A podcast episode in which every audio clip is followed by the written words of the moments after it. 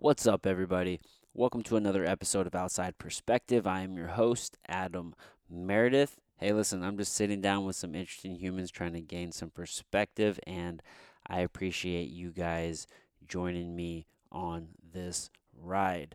This episode is brought to you by my good friends over at Jambo Superfoods. You can go check them out. Go to jambocbd.com.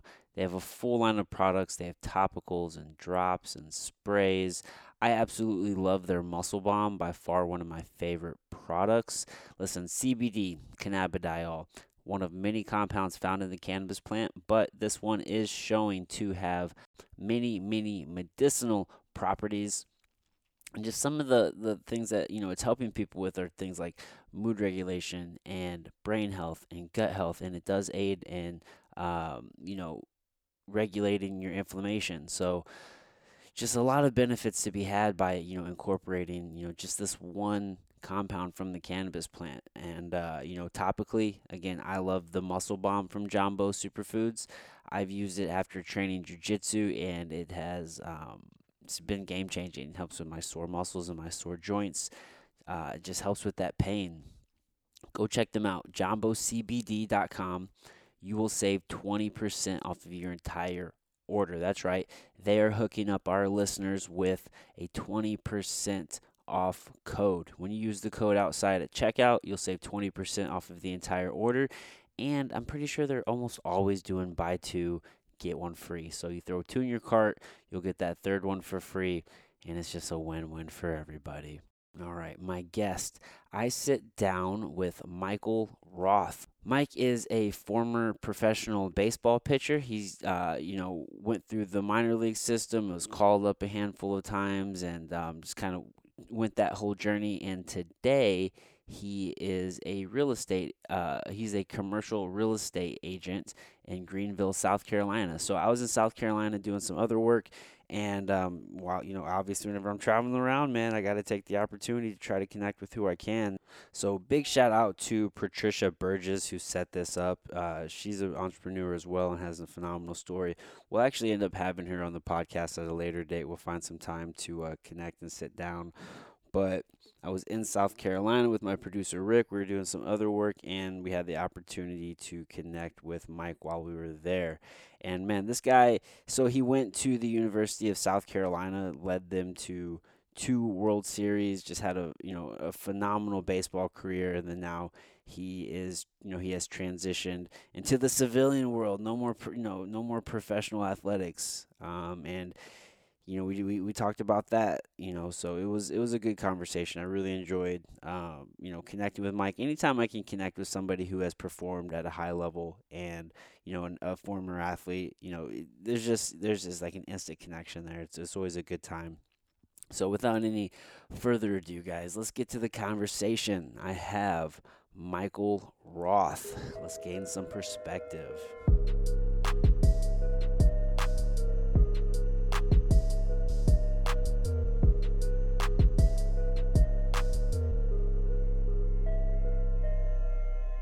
Clap, sync, sync up the audio. Normally we have like a little clicker. Yeah. But this is it. All right, man. Michael Roth.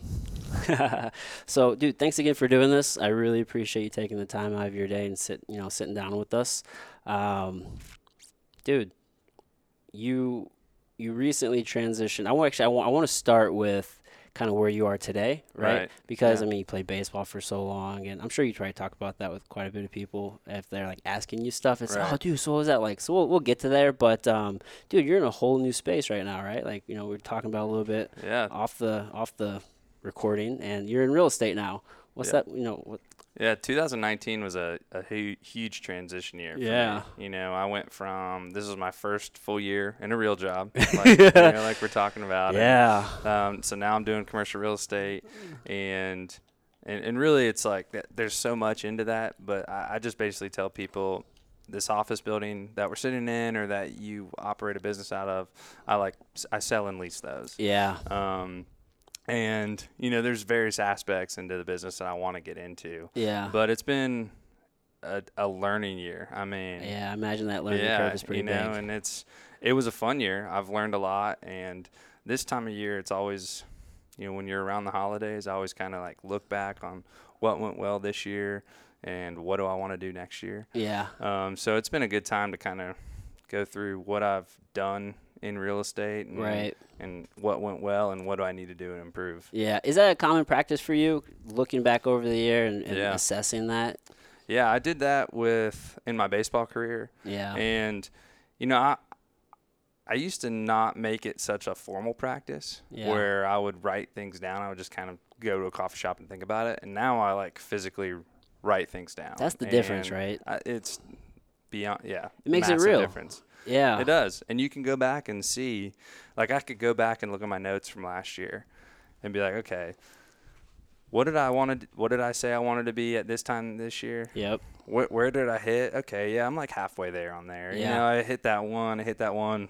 Man, I completely forgot about this goal. Right. you It's easy know? to forget. It is, and if it's not in front of you, and so it's it's things like that where you know I can go back and look at what I did well, look at what changed in my life. Yeah. I mean, because our lives are always changing. Always. You know, and It's the only constant. yeah, I mean, yeah, exactly. And in real estate, we say every like every three months you need to reach out to someone because something may change. You know, Yeah. they may not want to sell their building now, but in three months they might. Always be following up. And so, you know, for me, it's something that I wanted to do may have changed in the middle of the year. Yeah. And I like to go back and look at it and also see what can I do better next year. Right. Yeah. And writing down is definitely the move. For the longest time, I would go without like writing my goals down, kind of like you. Like Yeah. it's just you're always thinking about them, and you know when you are in athletics, the goal's pretty fucking clear. You Yeah. Know what I mean, like Yeah. this is the goal, and it's always Right. on your mind. Mm-hmm. But once you start getting into like the business world or real life or whatever I you want to say, you know what I Yeah. mean? It's it's it's good to have you know to take that time to write it down, like make it real. And Go- remind yourself of it too. the reminders are so huge. Do you have a vision board? I don't, and that's something I've been looking into. is actually, and so there's um there's one guy that I've uh, Ryan Holiday. I don't Yep. know if you know. Yeah, So dude, great, great. Well, he's yeah. written like three books, four. books? Yeah, he's written Three. a ton of books, but three of them are on like stoicism. yeah, And Yep. um, his The last obstacle is the way. Yeah, obstacles away. I Yeah. think the last one that he came out with was uh, "Stillness is the key" or something. Is that is that his newest one? Yeah. Okay. Yeah. and he's big on like having the book, having like your notebook that you're gonna write in, or your like your your goals like immediately in front of you, so Yeah. that way you have to like move it in order to see it, and then start your day. Oh yeah. So if you're getting your book, page one, boom, there's your goals. Go through, and now you're on the next one. Yeah.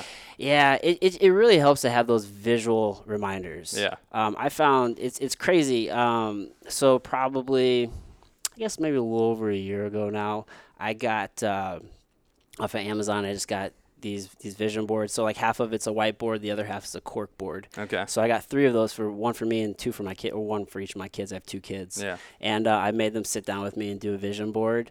And uh, it's just it's just so crazy. Like once you put something on that board and you start working towards it, to like check it off. It Right. feels so good to do that. So we did that with the podcast we started, and um, I put three names on the list. I mean, I had a whole list of people I want to sit down with. but Yeah. I put three names on the list specific for like St. Louis, which is where I live, Mm-hmm. and I wanted to get like the three biggest people in the city that I could think of at the Yeah. time. And and I got two out of the three. And uh, one of them was we just recently sat down with uh, I don't know if you're familiar with him. His name's Andy Frisella.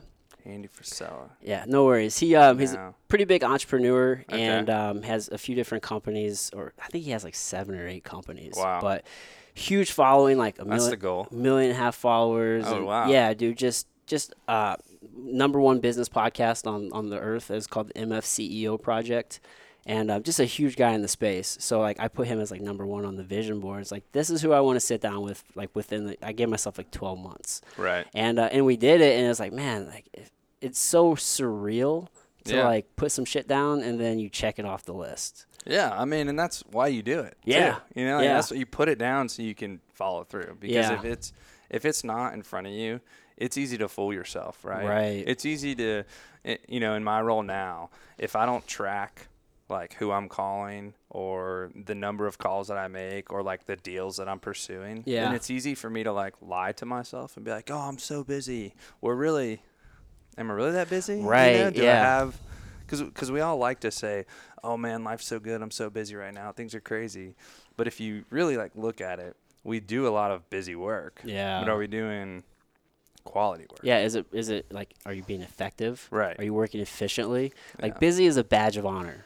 Yeah. I don't- Yeah. it's I like- know- yeah. Exactly. It's like, hey man, how you doing? Oh man, I'm so busy. Busy doing what, bro? Like, what are you doing? Yeah. Like, you, you just going eating Twinkies or something? Like, are busy you- staring at the emails, you know, and like responding to emails that are nothing. yeah, all busy work, and it's and man, yeah, so many people just get wrapped up in things that like don't don't actually take you a step forward. Right. Just they're just they're just running in circles. Yeah, and know, and- and that's kind of what I realized for me going into this year was one of the reasons I got into commercial real estate is is I really it's it's very entrepreneurial. Right. I kind of work for myself. No, I don't have anyone that dictates my time. Yeah, So the f- the freedom is something that I love. yeah, and I was like, man, I'm excited about that. When I look back on that from like, you know, in 2019, the freedom that I had, I loved it. But I'm also like, man, I had no structure, so I was able to create bad habits. yeah, And so now I realize, okay, I have to create the same structure that I created when I was playing baseball. right. I have to put some new structures in place in my life in order to be more effective and more efficient. Yeah, dude, structure is key. You know, like having that discipline and like having those routines. Right. It feels good to not have those, and like when you come from such a like a structured background, like you are in baseball, Mhm. or you know, I mean, I did sports for a really Yeah. long time, and I fought at a high level. Like your whole life is pretty structured. It's like I got practice and more practice and more, and then games, and Yeah. it's like everything is very singular focused. But when you're in the entrepreneur space and you're out there just trying to build some shit, like there is no blueprint. You know what I mean? Right. Like you can follow some other people's business plans and some things that they've done, but at the end of the day, like we're all just out here trying to figure it out. Yeah, You know what no, I mean? exactly. And And, the blueprint's the only one that you can create, Right. right. And the vision that you see, that's and then you go create your blueprint from there. And you may have the wrong path, Yeah. but you're gonna figure it out as you move along. You'll be like, okay, I need to pivot and do this. yeah, that's so important. Like to be able to pivot. Yeah. Um, I'm I'm very guilty of of setting my mind to something. Like no, that's like this is what I'm gonna do, and that's good too. Like you, the goal doesn't have to change just the way you get there. Right. Like that's okay. Yeah. And it's, it's so hard to sometimes like get out of your way and make those changes. Yeah.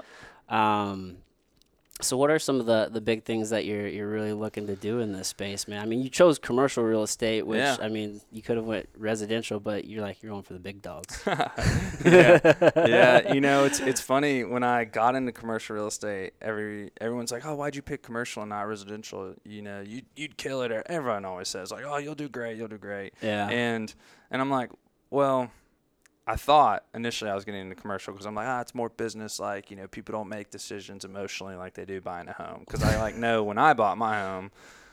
Well, we bought our home online because I didn't even see it. I was out- Really? yeah, I was out in Texas. Oh, like we just put it under contract. you're a brave man. I know, yeah. And yeah, and there's some things that I regret about that, but it's okay. It's learning. Uh, yeah, You exactly. learned. Live and learn. But we were just like, oh, it's pretty. You know, it looks nice. It has an open floor plan. You know, we didn't make it. It wasn't like, oh, this is going to be a great investment. Yeah. You know, we bought it for like safety, security, and my wife was like, oh, this is great. So Yeah. I'm like, okay, we'll buy it. You know, that was an emotional decision. yeah. Well, I thought getting into commercial real estate, there would be less of that. It's the same, huh? And it's the same. I mean, we all make, uh, as individuals, we make decisions emotionally. yeah. Right? All So emotion. we or all just- decisions rather. Yeah, w- everything that we do is all based off our emotions. We just try to justify it w- with something after the fact. Usually fact. after yeah, after the fact. After the fact, you're like, oh, yeah, I'm doing this because it makes sense, X, Y, and Z. Mm-hmm. You probably, if you peel the onion back, you know, you peel those layers, you made it because you wanted to do it, Yeah. and then now you're justifying it with those numbers. Right. At- So, yeah. and that's what I thought. I thought it would be less of that, but now I'm more realizing that it's everything we do is based off of emotions. Yeah, it really is. So, all that to say, commercial real estate's been great. I got into it because when I was playing in Yeah. 2016, um, you know, as a starting pitcher, we don't get to play every day. Right. A lot of our work is done before the lights come on, Mm-hmm. and then once the lights come on, we're kind of just hanging out. Yeah. And in 2016, I was in Round Rock, Texas, Mm-hmm. and I was a starting pitcher. And so the the richest guy on the field was our volunteer first base coach. Oh, really? And and so we would sit there, you know, during the games, and he would tell me about the business that he was in. He would tell me the deals that he was doing, like investing in. I'm like, Yeah. man, I need access. Like, to how can I get into this? Yeah, this? like I need this shit, you know. and so, this was probably in July. Um, I started making some phone calls because I knew I was coming back here to Greenville in the off season, and so I was like, man, I need to figure out. I need to get access to deals. I don't know anything about real estate. I mean, I had a business background and going to school and graduated with international business, but Okay. I didn't know anything about real estate. The only real estate my parents ever bought was their house. Okay. So I didn't know anything about it, and I just wanted access to it. So I just started making phone calls and got hooked up with um, the firm that I'm with now, actually, NAI Earl Furman, and just kind of started as an intern Okay. because I just wanted to learn. You really had to humble yourself for that. Oh yeah, I mean, you know, they were like, "Do you want to get paid?" And I was like, "No, I don't. I don't care about that. Just I just want to learn. Yeah. Like, just you know, if I put a deal together, Great. great. That's what I want to get paid for. But right. you don't need to put pay me on a salary. Just to be there. Yeah. So, um, that's how I got into it. Was just I was playing ball and I was like, man, these driving by all these things that were being built, and I'm Right. like, how are they making money doing this? Yeah, I'm always, I'm always so fascinated by um, just the big development that happens in certain Yeah. cities. It's like, man, like I can just the the conversations and the handshakes that are happening behind closed doors, and and man, like when you can when you see a developer come in and just like completely change an area, Yeah. like damn, dude, like that's some really cool shit to see. I mean, that's that's Greenville too. Like this Yeah. town, when I grew up, when I grew up, you didn't really venture past the Westin Poinsett Hotel, which is a little bit, you know, we're here up near North Main, Okay, and so if you go further, further down, which they call the West End, okay, it's there's the Westin Poinsett Hotel. You didn't really go past that, and then in 2005 they built the uh, baseball stadium down here, Okay. and then people started doing. There's started to be all this development that connected the baseball stadium up here towards Main Street, and it completely changed this town. Yeah. I mean, people started actually going downtown. Mhm. All this restaurants just started- revitalizes yeah. the whole area. Yeah, it completely changed Greenville, and it's why people love to live here. Yeah, so that's what you're about to get into. Huh? about to start changing the face of the city. I'm going to try. Was that a hard transition to, uh, you know, leave this life that you've known forever? You know what I mean? Athletics and and and make that. You know, obviously we kind of said a little bit, but you know, you're you're you're ready, Right. But I found at least for me a little bit, and then just a lot of athletes, like your whole identity is wrapped up in what you do. You know Oh, what yeah. I mean? And that's something I really had to like break. Like the things I do aren't who I am. Yeah. So when people ask me like, "What do you do?" or like they always want you to put like labels on different things, it's like I have a hard time because I do so many different things. Mm-hmm. Right. Saying like I'm this or I'm that. Yeah. Was that a hard thing to, to like you know, you identified as a professional you know pitcher Right. and you're a baseball player and you, Yeah. how long, when did you start baseball? So, yeah, man, I think I started playing when I was three years old. My mom actually lied on a YMCA T-ball form so I could start playing. Way to go, mom. Um, yeah, I know. I got to give her a ton of credit. I had an older brother and older sister, like 11 Oh. years and eight years older than me. Okay. So they were way older, and I think she was just sick of me not, you know, not Yeah. doing it. She was like, It's time for you. I had so much energy that she just wanted me to get the hell Yeah. out of the house. Are you the youngest of three? Yeah, I'm the Oh. youngest. Oh man, that's an interesting position to be in in the family mix, especially with Yeah. that big gap. Mhm. I'm like the uh, so I have two younger brothers I grew up with, and uh, one is like I think six or seven years younger, and the other one's like 12 years younger than me. Oh wow. So my youngest brother's probably like in your boat in the family mix. yeah. So I can it's probably a different different life growing up because you're almost like an only child. I would imagine a little mean, bit. Yeah, essentially. Yeah. know, from middle school on, I was. So Right. Um, but it, I mean, it was a great life. I'm close to my brother and sister. They still live in Greenville. So oh, that's cool. Um, but yeah, so I started playing back. You know, I've been playing baseball whole life. forever. Yeah. You know, So was that a hard transition then out of baseball? Like once you you know. To answer that question, I needed to like go back to what you said, go back. where baseball was definitely part of my identity. You know, Yeah. growing up, like I always wanted to be a professional baseball player. I knew it. You know, there was, uh, and I I played multiple sports. I played basketball. I played soccer, but baseball was always like my first love. yeah And so, uh, you know, I would go and I was always like the baseball player. Um, you know, in high school, it was always something out every weekend, going to another tournament, Right. doing something. So I, I always had that label on me. yep And I fought pretty hard to not identify with baseball. But I think that's something that, especially we as males, have a tendency to do is to identify with our work. Yeah, with like what we do, like that's who And- we are. Yeah, and when I got to college, you know, you go from being, you know, the best player on your team to now you're back kind of at the low man on the totem pole. You gotta fight Yeah. up, fight your way up. Yeah. And that first year was really hard to get to be, you know, to feel satisfied because I, I was tied up in my identity being baseball. Right. And so I, I fought that pretty hard. And so all the way until when I started playing professionally, that's still that was still a battle of mine. Was like not identifying with Like the what- results of baseball. Yeah. Um, and so, you know, playing seven years professionally, when I went into the 2018 season, I kind of knew that it was like a, a make or break it season for me. The the minors' lifestyle, I just didn't love. Yeah. It just wasn't. You know, you- you're having a good time with some buddies, but you're constantly on the road.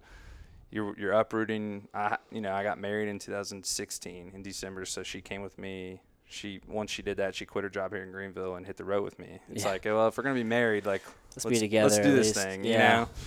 And so in 2018, I kind of knew it went into that year. I was coming off an injury, and I was like, I just need this needs to be a big year. I'm probably gonna be done. Yeah. And you know, I started out really well, and and just kind of fizzled near the end, and I just was burnt out. Yeah. Man. And and so I thought I was ready. You know, I thought I was like, man, I'll be just be fine to hang it up. It'll be great yeah. and actually went down for one. I went down to the Dominican Republic to play for two months just to make some. Some you get cash. paid pretty cash. Yeah, Yeah, you get money. paid in cash, and so I was like, maybe. And every time I've been down there, it like rekindled my love for baseball. Okay. Because it's They have such an amazing baseball community down there, don't they? oh, it's like the purest sense of baseball ever. I mean, you're playing on fields that aren't like the nicest, Yeah. and in stadiums that aren't the best, you know, compared to the U.S. Yeah. but the players are having a blast. The fans are having a blast. Yeah. It's just a different style. It's like they're those fans treat it like American football here, Yeah. That's cool And- to see. And so it makes it like such a fun environment. So when I was down there, I just didn't feel that fire again, and I was Oh. like, man, I know this. I know this is it. Like I know it's time for me to come back home. Like Yeah. whenever I wanted to, whenever I if I would have rather have been at home with my wife and my dog versus being on the mound, I knew that Yeah. it was time to hang it up. When you're done, you're done, man. Like, Yeah. it, you mentally have to be there. If you're not, then it's it's for nothing. You you just I mean you can't push through the things that you have to do. Like let's even when I was playing baseball and I loved it. Yeah. Even in high school, college, professionally, there's things that I didn't like to do, you Yeah. know, but I knew I had to do them in order to be Right. You do it in order to be good. In order to excel like I wanted to excel, I knew that I had to do them. Yeah. When you get to that point where you're just not your heart's not in it, Yeah. you can't do those things. No. You can't push through those things. Nope. And so I thought, you know, it was around this time when I announced that I was, you know, everybody calls it retirement from baseball. I was like, I'm just, I'm done. I guess I'm quitting. Yeah, yeah. I'm just, I'm not playing anymore. um, You retired. Yeah, and I just, I don't like, I didn't like calling it retirement. That's a weird word, huh? Yeah, you know, and it's not like I'm like riding off into the sunset. Baseball didn't make me enough money where I can just sit back. Nor am I the type of person that, even if it did pay me, you know, a hundred million dollars, that I would sit on a beach somewhere and do Yeah. nothing. I will never retire. Yeah, no. It's such a weird word. It's because it, retirement implies you're just stopping. I feel like like what is reti- is that just where you wait to die? Is that is that I what think retirement? so. Yeah, I think so. And that I don't want to wait to die. No. You know, Like I'm still doing shit. I'm waiting shit. to die now. You know, it's Right. just, but I'm gonna be doing stuff while I can. Absolutely. So, um, but yeah, I, you know, I thought I was really prepared, and it was a lot harder to, to say, hey, I'm I'm done and I'm finished. Yeah. Um, but as hard as it was to to really say, hey, I'm I'm done, I haven't missed playing. Yeah. To be honest with you. That probably surprises a lot of people. Yeah, you know, and it's and I think it's just going from one thing that you know to something that I don't know. Yeah. Like I went into, you know, I went from a life of playing baseball that I've done, you know, I, I made money for doing Yeah. it for seven years, and so I went from that to now I'm in a completely new career. You know, one year was good, but Yeah. you know, Yeah. Well, you're back at the beginning. yeah, you, every you know you kind of restart. So it's, I, you know, I, I don't know. Yeah. You know, there's there's all this unknown, and so I, I but I didn't miss playing. I didn't Yeah. miss playing. It's I actually went. Um, it's funny. So I'm I'm a British citizen as well. Yeah, I saw you play for their team. Yeah. So I went over to um, Germany and played for Team Great Britain in September. For the uh, we were trying to qualify for the Olympics, Okay. and we just didn't have a great tournament.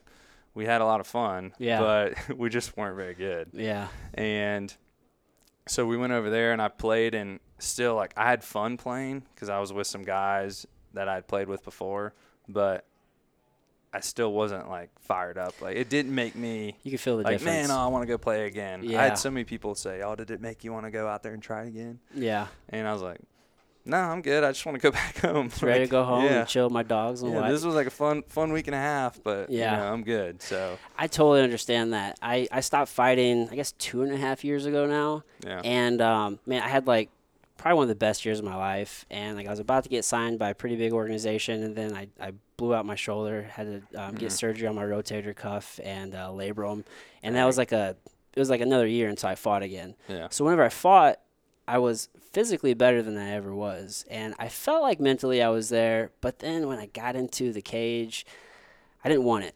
Like just I was just like, "Ah, I don't even want to be here. Like this isn't fun. Like I don't enjoy this. And uh, and then I was like, all right, well, whatever. And then I lost that fight, and I took another one. Same thing. Like I was physically like weight cut was uh, easier than it ever was. Like I fought at 170 pounds. okay, I usually walk around about 190, so I cut 20 pounds. So Yeah. like weight cut was really easy. I felt great. I was in fantastic shape.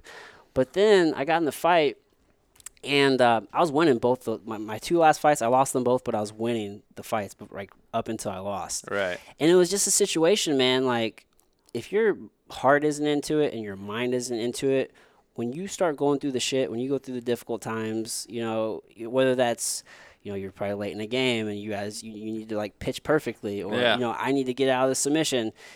When those hard times hit, like hit, you won't make it through it if you don't really want it. right, And then like that's when you know it's time to hang it up. yeah, And then for me, and tell me if you're like this, but like it came to a point where I feel like if I do what I'm supposed to do, A plus B equals C, so then I expect to win. And then if I win, it doesn't give me the same bump. Like, you know, I don't get the same high from winning Right. that I used to. yeah. And then if I lose, I just hate my fucking life. yeah, I get it, man. Dude, it's, completely it's get that. crazy. Like, I don't, Yeah. some people don't understand that, but winning is great, but it's not everything. Right. You know what I mean? Mhm. Like sometimes it just doesn't get you the same high. But it, there's no there's no high like winning though. Oh man, it's and that's you know that's what was so so hard sometimes is you know everybody in sports they're like focus on the process, don't worry about the results, and and I get that, but obviously we're always judged on our results. We want the result, right, and that's that's what you're shooting for. right? Now I know that in order to be successful, you can't only look at wins and losses, right? Yeah, over a period of time. But for me, when I was playing, at least the last couple of years, it got to the point where, you know, if I won, I was like, oh, great. I'm like, I should have won. Yeah, I should've- You know, and if I didn't, I'm like, this shit sucks. dude, I'm gonna quit. I'm gonna, I'm gonna think about this for months. yeah, yeah, and now like you know what's funny is is baseball pitch you know pitchers starting pitchers are always like man our job sucks because we you know we throw one day and have to wait five more days. I mean you guys have to wait months, Months, months, dude. and you're just sitting on that. Man, it's like you you train for two three months, you know, and you know then you get a fight, and it's like, all right, cool. I want to do that again next week. And it's like, no, dude, you gotta you gotta wait some time, bro. And it's like, man, you, if you're lucky, you Yeah. fight four maybe five times a year. Sometimes, dude, sometimes I would I'd cut weight. One time I cut weight, I weighed in, guy weighed in, talking shit, and then didn't come to the fight the next day. This was as an amateur though, and I'm just like, come on, man! I just went through all this shit. I just Yeah. drove here. I just weighed in, dude. The the waiting sucks. Yeah. the waiting sucks, man. But um, so would uh, we're gonna stick with baseball. Okay. Um, take me back to the beginning. So you started when you were three. Yeah. You played. Were were there any um, like early mentors like throughout your career that like really kind of molded how you look at things? Yeah, definitely. I, well, first I would say my parents. Okay. I mean, they were always super supportive of any anything that I wanted to do, and especially sports related. Yeah. I mean, my, and I think it's from my mom's background when she was younger. Like her parents never really, like, supported her in sports. Okay. But she, and I always make fun of her, but she did like synchronized swimming Oh. and field hockey. Dope. So she's um she was Brit. So she was the British. Uh, She's probably a my family. savage, dude. Girls are one mean, and I've seen some field hockey games. They fuck each other up with Oh, those yeah, sticks. Bro. I'm sure. I believe it. I believe it. Um, my mom's a cold Brit, so. Um, but no, she she was awesome, and so. My dad's from New York, so they're Northerners, but I was born and raised here in Greenville. That's an interesting and mix. um, yeah, yeah, I know. And so my um, you know, my dad played baseball growing up. Okay. My and my mom played some sports when she was was older, and so they were always supportive of anything we did. You know, my, when I was younger, my sister was playing travel basketball, like Okay. AAU basketball, and you know, and I started playing baseball. And so my parents would kind of split. My dad would go with me, and then my my mom would go with my sister. And when my sister went on to college, you know, it was kind of like my mom would. It was just my my mom and dad and I. yeah, all eyes on you. And yeah, exactly. But they, um, I mean, my dad was was the dad where, if you know, if I wanted like hit wiffle balls in the backyard, he would come home after work, and you know, we'd go and like smash wiffle balls until it was dark, and even then, we'd like jump and turn the floodlight on. That's you know? cool. Um, so without them really helping me and also pushing me too, like my dad would say, "Listen, if you want to be good, like." You need to go put in the work. You need to go Yeah. up to the facility and like hit some balls, or go hit balls in the tee in the Yeah, in the cage, and and so I think my dad had kind of instilled that like hard work in me, yeah, and he still does. I mean, I'll, I'll I'll never forget when when I was in high school. Like I was a pretty good student. You know, I didn't have to study that much, just because I was lucky enough to like if I listened in class, I would retain the kind of information. come to you. Yeah, And my dad would always be like, "Make sure you're studying. You know, if you're if you're not studying hard." And Yeah. so they expected all A's out of me, but he would always ask me like if I had studied for my tests, and I'm like, "Dad, I got it." And so, but he he did it in college too. Like would constantly call me. He's always like, on "Hey, you." how's your test? Oh, you make sure you're working hard." And so Yeah. that's something that he like drilled into me. so you've you've been held accountable your whole life. Yeah, I mean, and that's Yeah. something that, you know, and he was more like hands on where he wanted to make sure I was doing it. And my mom would be like, just let him be. Like, if he screws it up, it's on him. If he fails, he fails. So Sink or you- swim, buddy. Yeah, you had you That's- had like two schools of thought there, so it was really helpful for both of them. yeah. Um, and then beyond that, you know, I had some really good coaches along the way.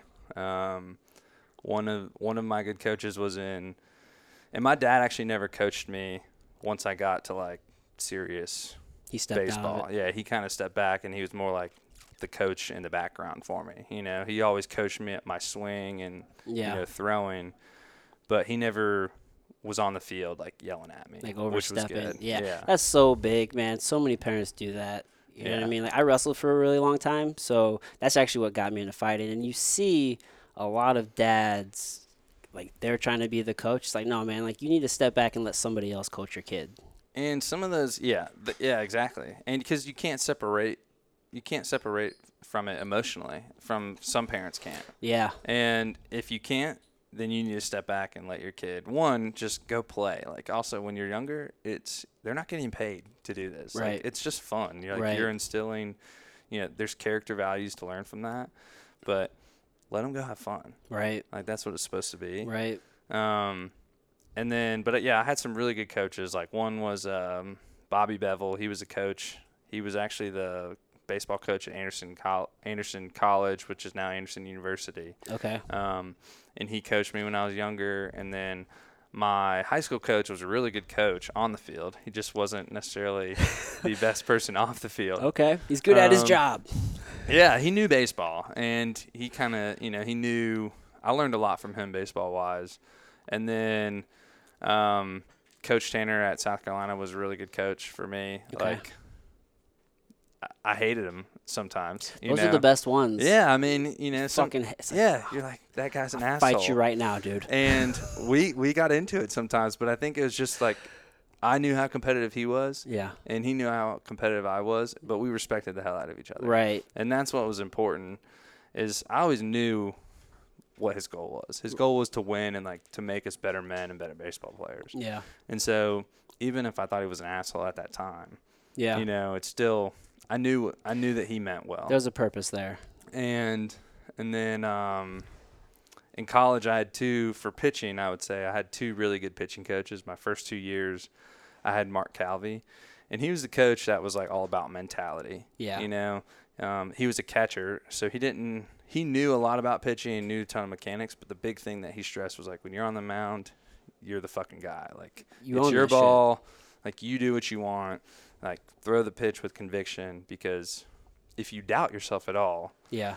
you're not going to be it's not going to be the right pitch Yeah. It'll, you you know you're going to throw it without the conviction to get that by There'll that be some person sort of hesitation there. yeah Yeah, Yeah. If you hesitate, I always say if you hesitate, you die. Yeah and that's that's perfect that's the exact same thing with baseball and then he left and then my last two years i had uh, jerry meyers and he was like a pitching he pitched and so he knew he's like focused on all the mechanics and he really helped me fine tune my mechanics to help me make some big jumps Yeah. for, as a pitcher. Um, and so I'd say along my life, there was kind of there was always someone there Yeah. that was really pouring into me, and I don't think they did it just to like pour into me. I think it was they were just good coaches. Yeah. you know, and they were trying to pour into their players. Yeah. And and if you're a player and you recognize that, and you you grab a hold of it, Yeah. then that's when you can you can make the next you can make the jumps that you want to make Right. if you have a coach that's willing to pour the time and effort into you Yeah. and you're willing to receive it Yeah. And you got to put in the work. yeah One hundred percent, man. Um, I had a I had a high school coach, and he would say that, uh, listen, if I'm talking to you and I'm on you, like that's a good thing. The moment I quit talking to you, like that's the problem. yeah yep my freshman year i'll never forget me and uh, my roommate adam matthews we'd come home after every practice and be like so what did uh, coach tanner you know yell at you today for because we got yelled at every Every- day. It's like, hey, coach, you know I'm balling, right? Like, Yeah. I'm good. Yeah, and we're like, gosh, why is it like he's constantly on us? And and we're like, why is he not on this guy? You know, Yeah. why is he not on this guy? And we're like, you know, eh, when I was there, it pissed me off. It doesn't make sense. And now that I look back on it, I know, like Coach Tanner one knew how to push certain guys, like Yeah. certain guys that had he had to push, and good leaders. Here's the thing: good leaders recognize that you can't motivate and you can't you can't treat everyone the same right. because not everyone it responds to the same stimuli. We're all right? different. And so there would be a couple of us that would just get like cussed out every day, or like just he's constantly on us. We're like, damn, what are we doing? Roth, you no good son of a bitch. Yeah. I mean, pretty much. Like, what are you doing? like, hey, do this, you know. And we're like, gosh, we we're, we must suck, you know. and we probably did, but it um it also made me better because I I could handle that. I Yeah. could handle that stuff, and and I know he did it because he wanted us to make make us better players. Yeah, and you become a better man out of it. I mean, at the end of the day, life is fucking hard, Yeah. and people want to act like, especially, and you'll probably notice this, or you probably already noticed it, like in the corporate world, and the more you talk, like everybody wants to frame everything in a very positive manner. Oh, Like, yeah. Everything's positive. Everything's positive. You can't say anything negative. Right. And like I'm even guilty of like, how can I frame this in the most positive way? And you try to like sugarcoat things, but at the end of the day, life is fucking hard Yeah. and you're gonna you know you're gonna take losses and you know it's it's not gonna be easy and not everything is positive and you just gotta work through it man and it's, it's good to have somebody kind of on your ass helping you deal with the hard shit You know, and I think that's important, like in all of life. Yeah. Right? Like you've got to have someone that's willing to push you. yeah You know, and that could be, you know, for me, like when I was looking at this past year and what I've done, um, because commercial real estate, all it is is sales. Really. Yeah. I mean, it's just another sales job. It's so I look back and I'm like, all right, what did I do? Did I have the right behaviors? I'm like, I was like, I, I need to learn some basic things because I was like, I'm not as good as, as good at sales as I thought I was. yeah So I hired a sales coach, you oh, know, Oh, and nice. it's like now I have somebody that's, you know, h- holding me accountable. It doesn't necessarily mean, you know, he's not there to motivate me. You know, he's not sending me a text message like, "Go get him today, Michael." yeah You know, because if if you don't have that inherent motivation, then there's something wrong. right But it's more of like if I get stuck with something or hey, I, he, here's the behaviors that I'm doing. You know, I go back to him and he's like, "Hey, that's that's a good framework. How about you try this?" Or "How about you try this?" yeah And I think we could have that in all of our lives, you know, for me sometimes if I'm not if I'm not like constantly pursuing my wife, Yeah. then it could just be she turns into my roommate. And that's not good. Yeah. you know, that's Yeah. not a good You marriage. got to put in work and everything. And so if I've and sometimes it you know it could be a friend like just a buddy who you get coffee with and that's kind of what I do. I've got a buddy. I'm like, hey man, how's life? Like, let's be honest. Yeah. You know, like let's be real. I know we're we're men and we're like, oh, things great, man. Things yeah, bro, I'm good. Just lifted, everything's okay. but it's like, no, man.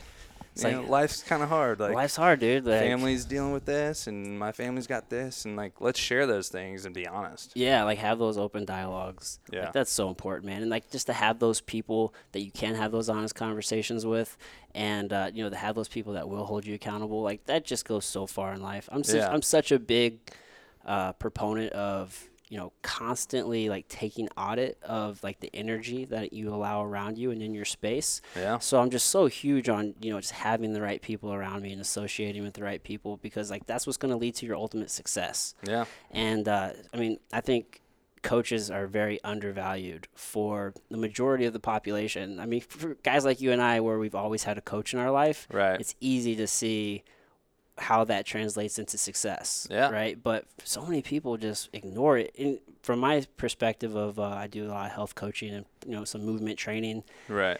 And that's always the first thing people put on the back burner for whether it's business or family. Like they don't take care of themselves and their health, or you know you'll teach somebody something and they're like, "Oh, I got it, I got it. I don't need a trainer anymore." It's like, dude, there's just so much you don't know. And even if you do know it, everybody needs a coach. Like your Right. coach needs a coach. Yeah. So it helps to have those people in your life. Couldn't agree more. You know, when I was playing professionally, everybody was like, "What kind of workouts do you do? Like, what do you?" And I was like, "I have a trainer. Like, I pay someone money to write a workout specific to me that I know is up on, you know, he's read up on the most recent things going on with shoulder research Yeah. and you know the body and movement and power exercises. Like, I paid that guy money so that way." He could Yeah. he could coach me the best so I could become the best baseball player and focus on the movements and not Yeah. do that because I just wasn't into that stuff. Well, there's so much information. Like, Yeah. you can. There's no way you could have possibly have learned it all. Right. You know what I mean? So Yeah. it's like, let me just pay somebody because the the return on that investment is so huge. Yeah, People see that. massive. Yeah, it's it's it's an investment, not an expense. yeah, You know, exactly. people don't understand that. and um, you know, you talk about like how people focus on their life and on their work, and this year that was something too. Like I went from training pretty much every day from baseball, and I was like, man, I just need a break. So I didn't work out for like three months, and then this year I started getting back into it, but I was pretty pretty lax. And so I'm not necessarily in my best shape, but Yeah. like I got up this morning at 5:30 in the morning and went and worked out because I know that one like ha- having that discipline to get up early in the morning, it puts me in a better position to be effective at other areas of my life. Yeah. But also, like I want to be healthy. Like I don't want to be some fat slob. You know? right. like and I also know how it makes me feel. Like it gives me a ton of energy. Yeah. And if I don't wake up and work out in the morning, then some those are those other mornings, I'm kind of like, oh man, I'm just moving along my day, and I don't have the same energy level. Yeah. And so the like, I, I mean, I'm guilty of it too as a former athlete, having you know didn't do anything for three months, and even this year I was pretty relaxed on pursuing working out. So yeah. you need, and even then, I don't just go to the gym. Yeah. You know, like you got to have somebody that like knows what they're doing, Yeah. tells you what they're doing. Well, it's weird because whenever you know you, you grow up in an athletic system and everything is surrounded around you know training, Right. you know it's you, you kind of get this mindset and you see it even with guys who aren't athletes. You know, you start you start getting older and you know you don't recover the same, and everybody wants to still train the same way. They're like, oh man, I got to go hit the barbell and I got to push, push, push, push, and Yeah. you know more, and more, and more, and more. But it's for like longevity and health, you don't have to train the same way. You don't have to go hit, you know, the weights every day. Like maybe just lift like three days a week and, and go hike for a couple of days. Yeah. And, you know, maybe try some yoga or, you know, Yeah. wh- whatever you're into, go play a pickup game or something, you know, Right. just stay active. Yeah, make it fun. Stay yeah. moving. Well, we get like we get used to, or at least now that I'm like in this like nine to five role essentially, or whatever it is. Yeah. Um, you kind of you like come home, have dinner, and then you can sit your ass on this couch and watch TV, Yeah. you know, Netflix and chill. Yeah. And that's like a very, I mean, especially in the South. You know, when I was in California, you would see a lot more active people. Very active community. And in the South, we're more we're not as active, and I don't know why that is. I guess, yeah. But it's but I just thought always thought it was interesting, mm-hmm. and I look back on this year and I'm like, man, I had way too many like Netflix and chill nights, you know? yeah, like, they add up. It's like, how'd that happen? Yeah, you're like, what what happened? But it's like my wife and I just love messing around playing tennis. We're not any good at it, but we have a tennis court right around the corner. Yeah. So it's like, why don't we do that once or twice Just a week? Just get out there and go do that. And so literally like a month or two ago, we went and bought rackets. Oh, nice. Started going and messing around. But it's um things like that that you can do just to stay active, and it can be a workout without really having to go to a gym. Yeah, know? man. I mean, you don't have to uh, like beat yourself down most most Yeah. people feel like, oh man, if I didn't walk out of there and I'm not just completely drenched and I don't feel like I'm about to die, then I didn't get anything done. Right. But like that's just gonna take away from everything else, Yeah. right? Like getting up in the morning like you do and getting some movement in, like that sets the pace for the whole day, and Yeah. then you feel good.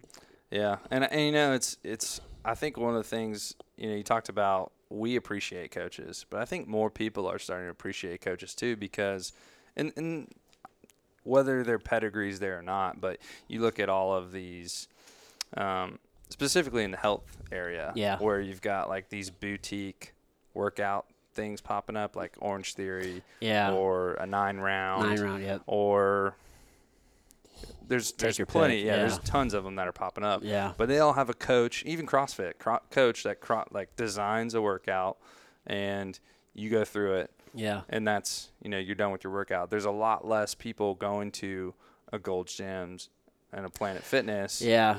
to just do nothing you know or walk on the treadmill and Yeah. I think that's people are starting to appreciate some direction Yeah. and if they start to realize that in other areas of their lives it could be a very positive thing It very it very well could. It very well could.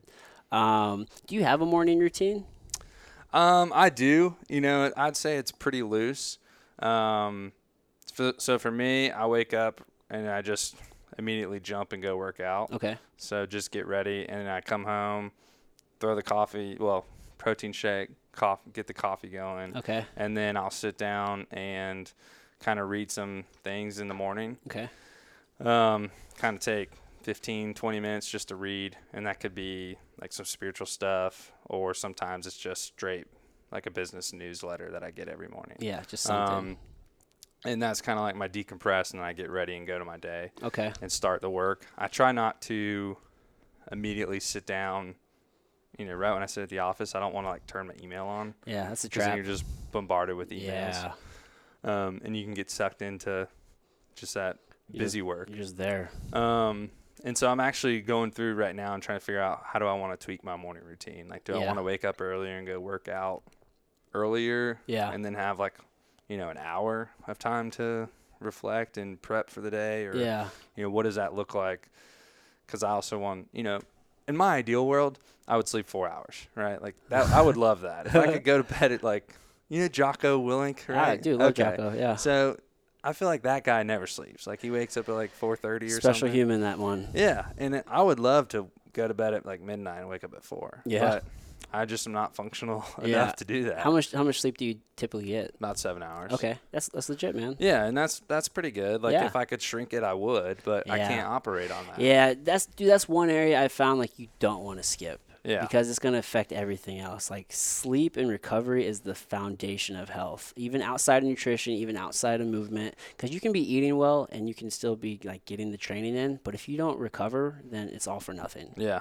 No, I completely agree with you. And it changes your mood, right? Like Yeah. if you have a bad night of sleep or if you if you slept like crap, there's sometimes in those days where you're just irritable. Yeah, Like, it's tough. you know, and I, I woke up the other day at four in the morning and I was like wide eyed, took my dog out because I just like got up. I don't even know what caused it. Yeah. And I tried to lay back down. I laid there for 30 minutes and I was just, I was like, Just- screw this. just I'm going to get up and go do something. Yeah. Now that that day I wasn't like didn't get, you know, irritable. I think it was just I was up and moving. Yeah. But there's other times where like I'm tossing and turning all night and I wake up at 5 and I'm like It's rough, man. I'm like what the hell, you know? Yeah. And that whole day is a terrible day. you know, because I'm s- I'm like I'm I It's Mike, respond. you need a Snickers, Mike. You're not yourself. yeah, exactly. Yeah, yeah, yeah. yeah, and I just like respond like an asshole to my wife or to anybody, and I'm Yeah. like, man, that's you gotta have sleep. You Yeah, have it's sleep. it's so important. I get so irritable if I don't have sleep. Yeah, it's tough. I was uh I think I, probably- I don't think I had a best night's sleep the other day, and I was talking to my girlfriend. and She said something. I'm like, Deja, like this, like listen to my words, not my tone. like, just Man. listen to the words. Like this is what I'm saying. I understand I'm a little grumpy right now. Just listen to what I'm saying. yeah. if only we could all do that, right? It's Mm. tough. It's tough. It was also kind of a joke. Um, I don't know. There's a comedian. I just found him. His name's uh, I think Richard Chong or Chang or something. He has a new Netflix special, and I just I just saw it, and it was probably one of the funniest fucking specials I've seen in a long time. And he's uh so he's from China, and he made that joke. He's like, my wife says I have tone issues. he's like he's like listen to my words, not what I say. He's like I really love spending all this money on three weddings. it was great.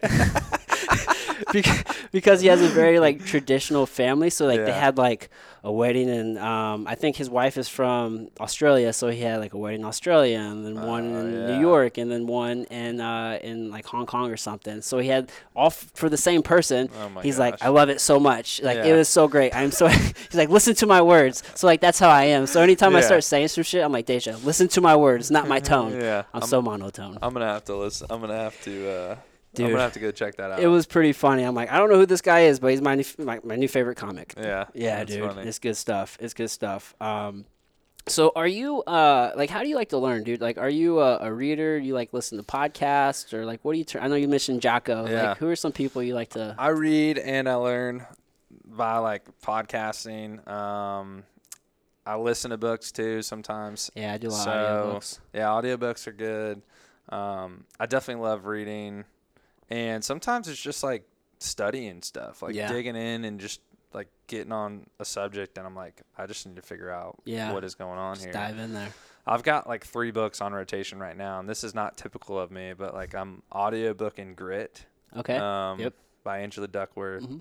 and um, another book I'm reading is How to Be a Futurist. I think.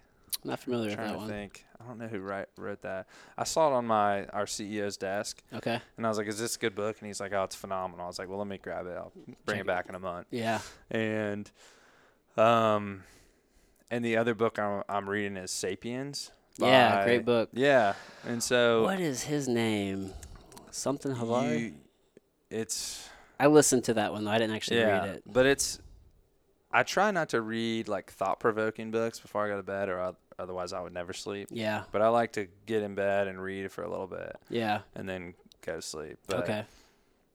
you ca- I can't read thought-provoking books like the Yeah. Futurist one or like Grit would make me think of business things. Yep. You know, or Yeah. like things that I could do or to be better at whatever. And if I do that, then I'll never go to sleep, or it'll take me another hour and a half to go to sleep. Yeah. So I try to read. Like *Sapiens* to me isn't that so- thought-provoking. It's more of like a history, which is interesting, hmm um, or just like a fiction book. Before, Yeah. before They bed. say fiction's best before bed. yeah, because it, it, to your point, it's not that analytical part of your mind. right, I have a hard time reading fiction. I prefer nonfiction. yeah, So yeah, I don't do the the reading before bed. I like to read in the morning. okay. Yeah, like, Yeah. I found a solid morning routine is for me is like the best way to get going. And if I don't do that, then I kind of feel behind on the day. Gotcha. Yeah. So I did this um this program called uh, 75 Hard Okay. and it's by that same guy Andy Frisella, and it's it's 75 days straight, and uh, you do you you read 10 pages a day of like a self development book. You drink a gallon of water. Um, you do two workouts a day. Um, they're both 45 minutes, and one of them has to be outside. Okay. Um, you follow a diet, whatever diet you want, but there's no cheat meals and there's no alcohol, and then you take a progress pick every day. And uh, you do that for 75 days straight. If you don't do any of those things on any of those days, and you fail that day, and you go back to day one.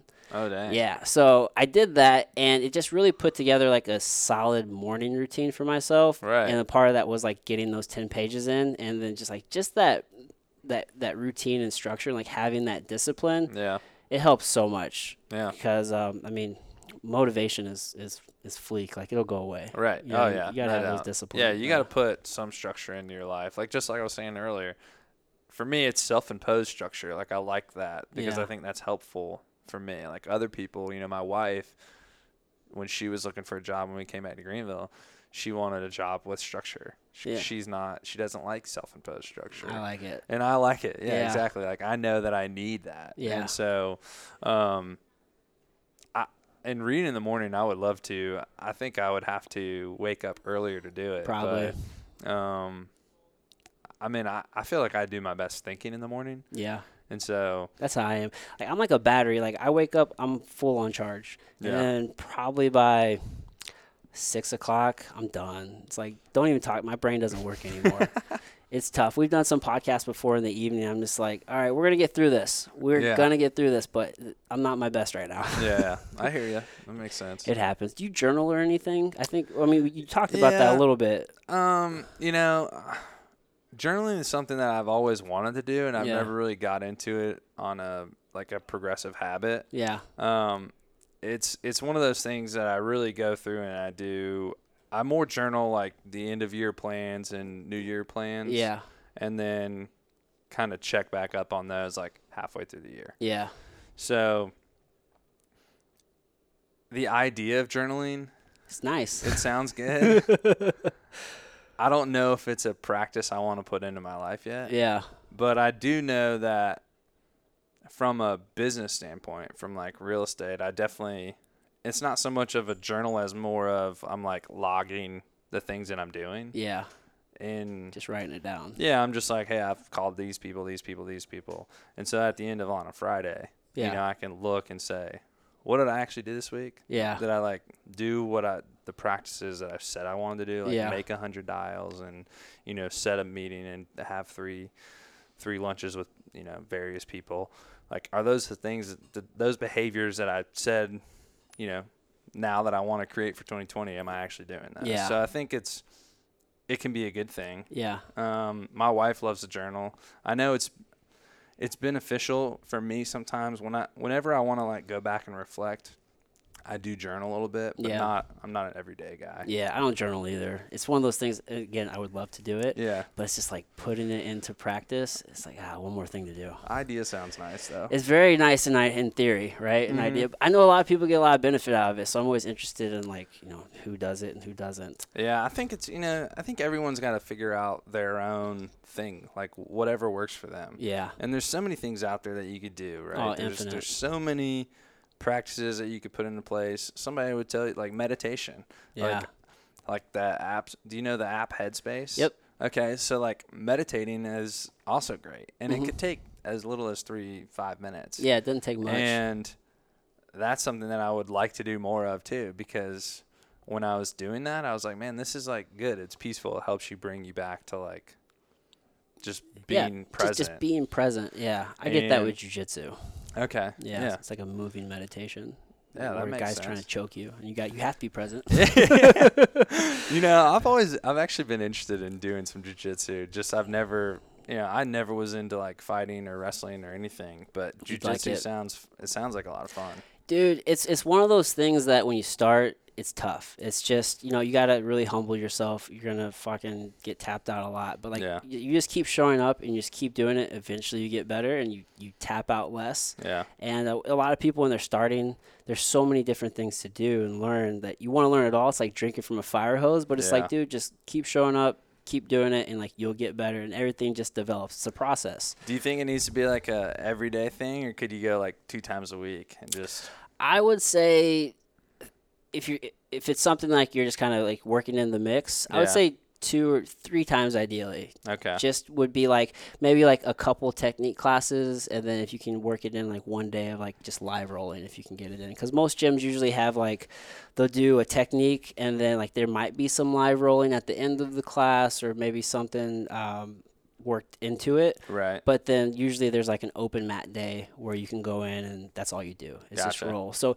it's good to to get the mix of both, so that way you can start applying some of the things you're learning, and then also kind of figure out what does and doesn't work. Gotcha. Um, some people do like one or the other, and it's good to kind of have a good mix of the both. But Yeah. I promise you, once you start, you're gonna be like, I want to do this all the time. really? Dude, Okay. it's so addictive. It's I mean, it's just it's human chess. It's such a puzzle and it's so Yeah. complex and there's just so many just different little things. To, I think that's to, what interests me the most is like the strategy behind it. Dude, it's crazy. Like for me, I I've been doing this for a decade now, like doing jujitsu, and you kind of get to a point to where, like once you kind of learn those angles and those leverage points and different things, like you find new ways to challenge yourself. But I mean, I roll with someone who's like 300 pounds and it's like not that big of a deal. You know right. what I mean? So it's it's it's a cool skill to have yeah. to figure out those different ways to kind of control the human body and, right. and make them unconscious. it doesn't doesn't hurt to have in just everyday life either. It, it definitely helps. Yeah. For me, dude, really, dude, it's just about like having the peace of mind and the confidence that yeah. no matter what happens, like you're okay. Yeah. You know what I mean? Like it's there's a lot of mental training. I found most of life is just mental. Yeah. It's all about training the mind. Don't disagree with that. Yeah, man. You go you go real uh, you can go real far with a strong mindset. Right. Now, I wanted to ask you something. Um, what your thoughts were? I don't know if you recently saw that the MLB just uh, uh, they just approved cannabis. Yeah. What, what are your thoughts on that? Um, well, so let me. My, Major League Baseball, when you were on the big league roster, um, and the 40 man roster, so you've got the 25 man active roster when you're in the big leagues, Okay. and you've got the extended roster at 40 man players. So is the 40 man also in the big leagues, or, Well, or do those? The other 15 or so, like, could be in AAA. So when I was in, I was on the 40 man when I was in Double A a couple times, and so what that means is they could just call me up. They could call me up a lot easier and send me down, uh, Okay. just like within a day, Yeah. which they did several times. Um, so when you're on that roster, technically marijuana was illegal, but they didn't test for it. Okay. Um, they didn't test for really any drugs of abuse that much. They did. You could test positive. They did test for Adderall because that was viewed as a performance enhancer. oh yeah, that tunes you in. And so like, and then also, you know, like meth. I think w- could test as a performance enhancer. Well, Adderall is meth, so yeah, exactly. Yeah, so that was that was the other thing. Like meth, you know, you yeah. couldn't do. I guess you couldn't do meth as So a no meth. player. Um, now, when you're in the minor leagues and you're just on the minor league roster, you got tested for drugs of abuse a lot more. Oh really? And so like, all of those drugs were illegal, and marijuana was on that list. Yeah. So they just went through because of the whole deal with um, Tyler Skaggs, who was a teammate of mine Okay. in 2014, when he, because he got, um, you know, he passed away this year with like a, it was like alcohol, oxy, and a fentanyl overdose, I guess. Fucking fentanyl, dude. And um, and so I think because of that, they wanted to implement some like just the opioid testing yeah.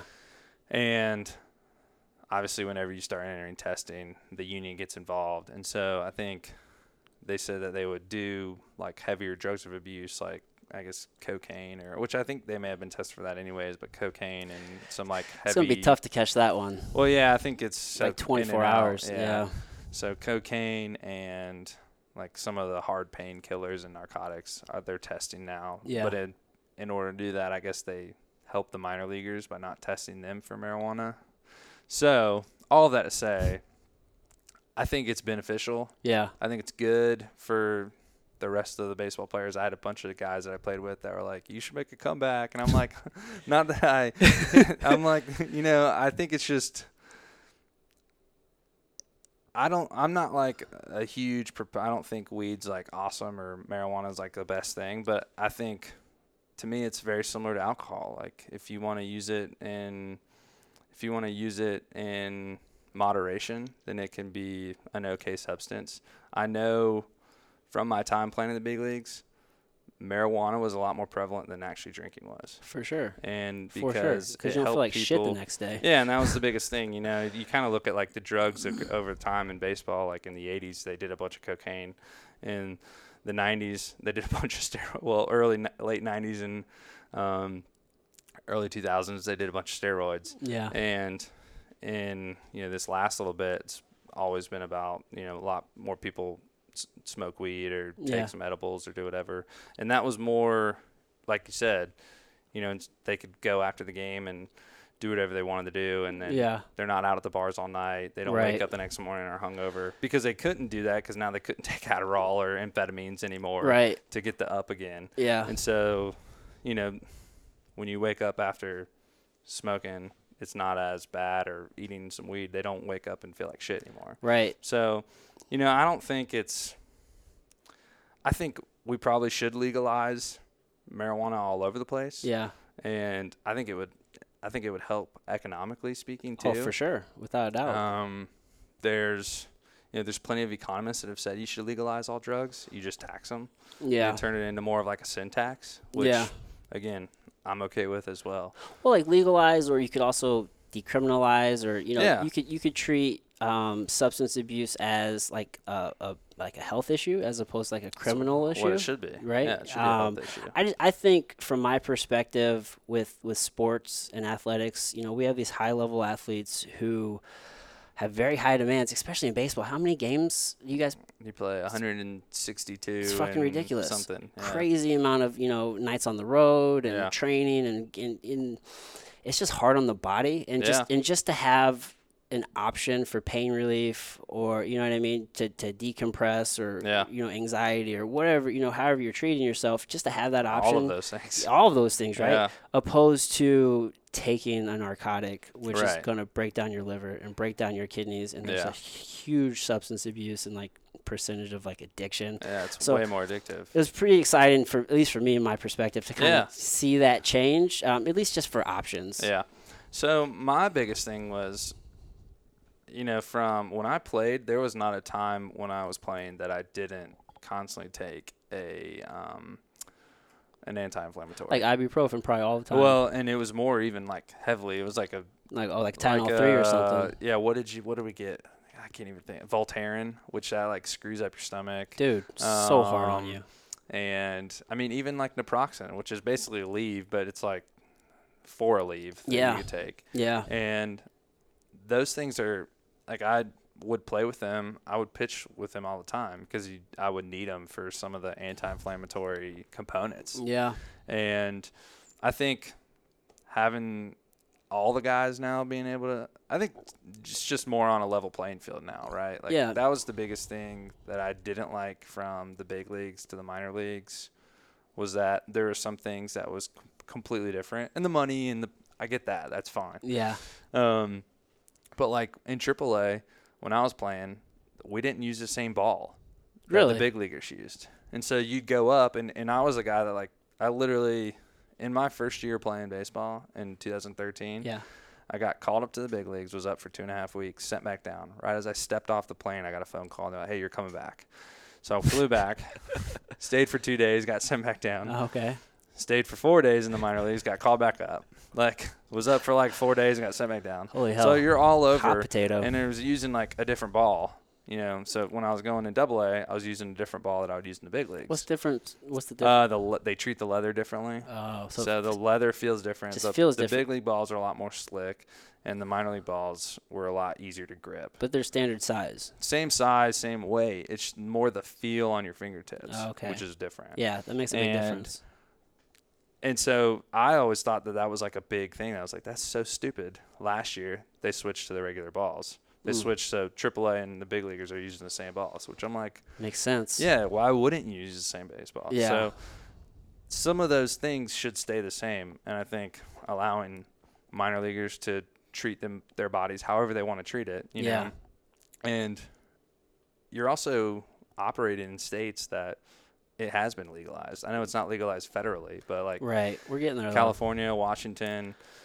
Uh, I think even Boston legalized it. Did they? Or and I- then Colorado. I Dude, mean, it's it's legal in most of the states in one form or another, whether it's decriminalized or for medical use or Yeah. for recreation. Obviously, less recreational states, but it's legal in one form or another at most places. yeah. The South is interesting. You know, down down in the South, specifically the Southeast. You know, the Bible Belt here. A lot of people view it as a.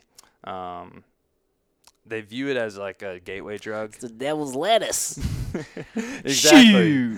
And um, so they view it as a gateway drug. And, you know, Sugar's the real gateway drug. Yeah. For real. Yeah, I mean, and you're probably not wrong. And I think there's tons of research out there. I, and there's probably research on both ends that someone could say. And and I think from a gateway drug standpoint, it's probably more anecdotal evidence than than anything, rather than a rather than it being research back that it could that it could lead you down the wrong path.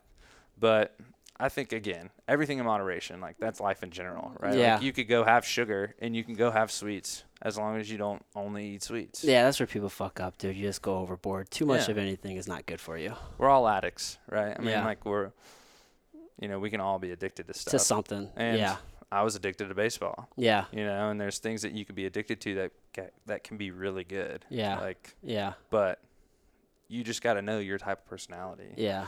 Hey, what was that transition like from, dude? You went from like an all star, you know, in high school to killing it in college, you know, team captain, two World Series, and then like you went to the minor leagues.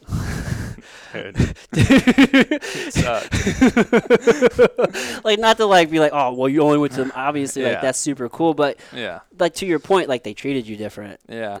You know, the, the biggest thing, so in 2011, when I was getting, you know, some, ta- I was getting some calls from scouts and they're like, hey, do you want to play professionally? And I always told them yes. And I did. Like, I did want to play professionally.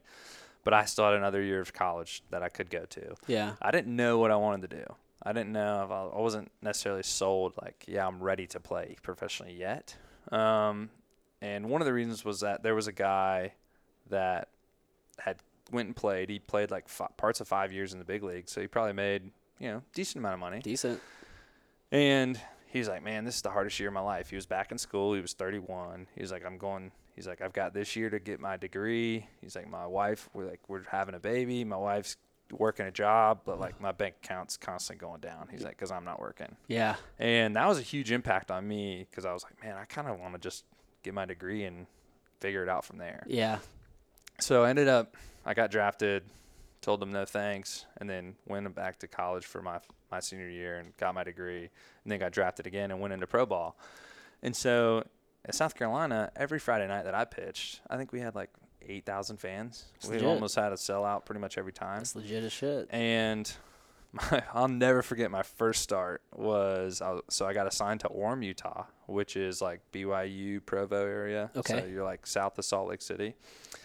Um, I was like, man, going to pro ball. Like I was a single guy at the time, and my first start was on a Sunday in Orem. And I like was going through my warm up, not really paying attention to much, you know, because I don't really notice a ton of stuff going on outside of what I'm when I'm like when I was going through my my prep work. But I I would always kind of step on the mound, like take a big deep breath, like say a prayer, and, and like look up and get ready to go. And I did after I did that, I looked up and there was like 50 people in the stands, and I was like, like, "What the? Why are we here right now? Yeah, I was like, "What is going on?" And um, I was like, "Man, welcome to pro ball." Yeah. And Nobody cares. it it it was tough. Like my first two months of pro ball, I hated because I had I was in my in my senior year. I you know was just coming off my senior season. I'd already thrown like 140 innings or something, and so they wanted to limit me on the amount of innings I would throw. So I was only allowed to throw like I was on a starter's routine, so throwing every five days, but I was only allowed to throw two innings. Oh, So it's like that's brutal. yeah, you know it brutal. sucked. Um, I mean, what's that like? If you did every five days, then that's like six times in a month, maybe. Yeah, I mean, essentially, yeah. you're like six times in a month, so I was getting. Yeah, they were trying to limit me to like not throw more than 20 innings for those two months that I was out there. Yeah. Um, and they succeeded, and it sucked though, and I hated it. I was like, man, I this this sucks. I went back went back to Columbia for the off season, um, and I was glad to get a break, and it was Yeah. my first real break from baseball. But the minor leagues was like that was my intro, and I was like, what the hell am I doing? A little bit of a culture shock. Um, but when you know, once I took that break, I was ready to go. I kind of knew what I was getting into, you know. Yeah. And really, it's you start to realize that you're playing like with a bunch of buddies, and you're playing for each other and for yourself. Yeah. So the hardest thing to me about the minor leagues was that it was so much more. You can make it so much more about you. yeah. Where in college, like we all just wanted to win. Yeah, you know. And in team. the minor leagues, everybody's like, ah, "I got my three hits tonight," or you could be like, ah, "I got my seven innings," because at the end of the day, you're trying to get called up. If you won, you're like, ah, we just won game 80 of you know yeah. 140 games that we have that season. Right. Like we're gonna do it again tomorrow if we lose. Yeah. You know? Now you don't want to keep getting your ass kicked. Right. Because then that's no fun. But it's still it just became. You can make it a lot more about yourself, and I think if I could go back and do it again, I would try to be a lot more team oriented. But yeah. still, it's pretty hard to do that in, in tough, professional dude. sports. Yeah, I mean, at least at the minor league level. Well, yeah, well, just sports in general, you gotta be selfish. Yeah, you know what I mean. Like, oh yeah, you gotta take care of yourself mm-hmm. because you're trying to perform well, you're trying to get paid, you're yeah. trying to get called up if you're in the, you know yeah, what I mean. exactly. Yeah, and so that was like the biggest difference about minor leagues, and I, and I loved it. I played with tons of great, like, there's so many good teammates I played with, but you also play with some guys that you're like, I'd be okay if I never saw them again. um, yeah, and so there was some teams that I had an absolute blast with, and when I was with the Cubs in 2018 in AAA, like man, we had so many good guys on Yeah. that team, and it was so much fun. And then I ended up getting traded, and um, I wish I would have stayed because that team was so much fun. Yeah. But it's those when you have teams like that, that's when you're, you know, you're like, man, this is like that's what this is why I'm playing. This is Yeah. a lot of fun. makes So, it worth it, Yeah. dude. Well, hey, man, it's it's been a little over an hour. Um, thank you so much for taking this time. Yeah, I Uh, enjoyed it. Thank uh, you. um, I'll leave the floor to you though. If you want to tell the folks how they can check you out, or if there's anything that you wanted to to leave them with, or Yeah, well, I would say you can you can reach me at Twitter at mtroth29 or Instagram. Um, I'll be on there a lot more. You know, when I so when I was playing, uh, when I got called to the big leagues in 2013, people would just roast me on Twitter. Like if you pitched well, pitched bad, they're like, "Who the fuck is this guy?" it's gotta be hard. And I'm like, man, this shit sucks. I'm a Like, I human don't wanna- being, you yeah. I'm like, I don't want to be on here anymore.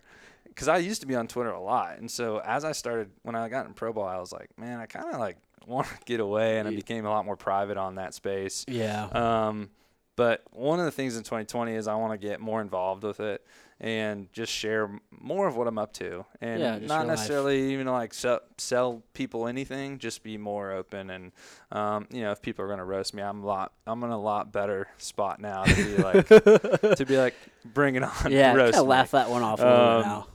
So yeah, Twitter, Twitter and uh, Instagram at mtroth29, Right on. and um, yeah, just uh, don't be afraid to reach out, and uh, you know, enjoyed it. Thanks for having me. Oh, dude, it was a pleasure, dude. So thanks again.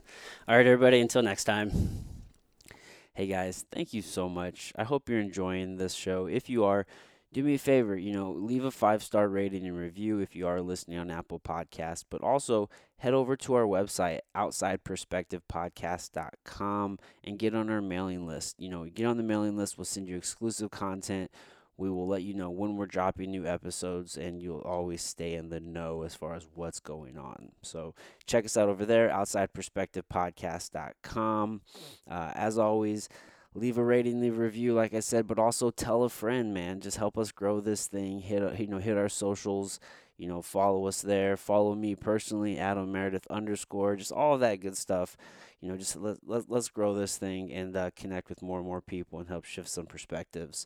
As always, big thank you to my sponsors. Jambo Superfoods, go to jambocbd.com. Also, St. Louis Deck and Fence. You can go to stldeckandfence.com. Check those guys out if you are local to St. Louis and you're in the market for a new deck or a new fence. These guys are your guys. They're producing all beautifully crafted uh, decks and fences. So check them out. Also, Convergence Media Group. We've been partnering with them for quite some time and they've been helping us kill it so they can help you guys as well. They partner with uh, companies across all industries. They will help you thrive in this digital world. So go check them out. ConvergenceMG.com as well as ConvergenceMG across all social platforms.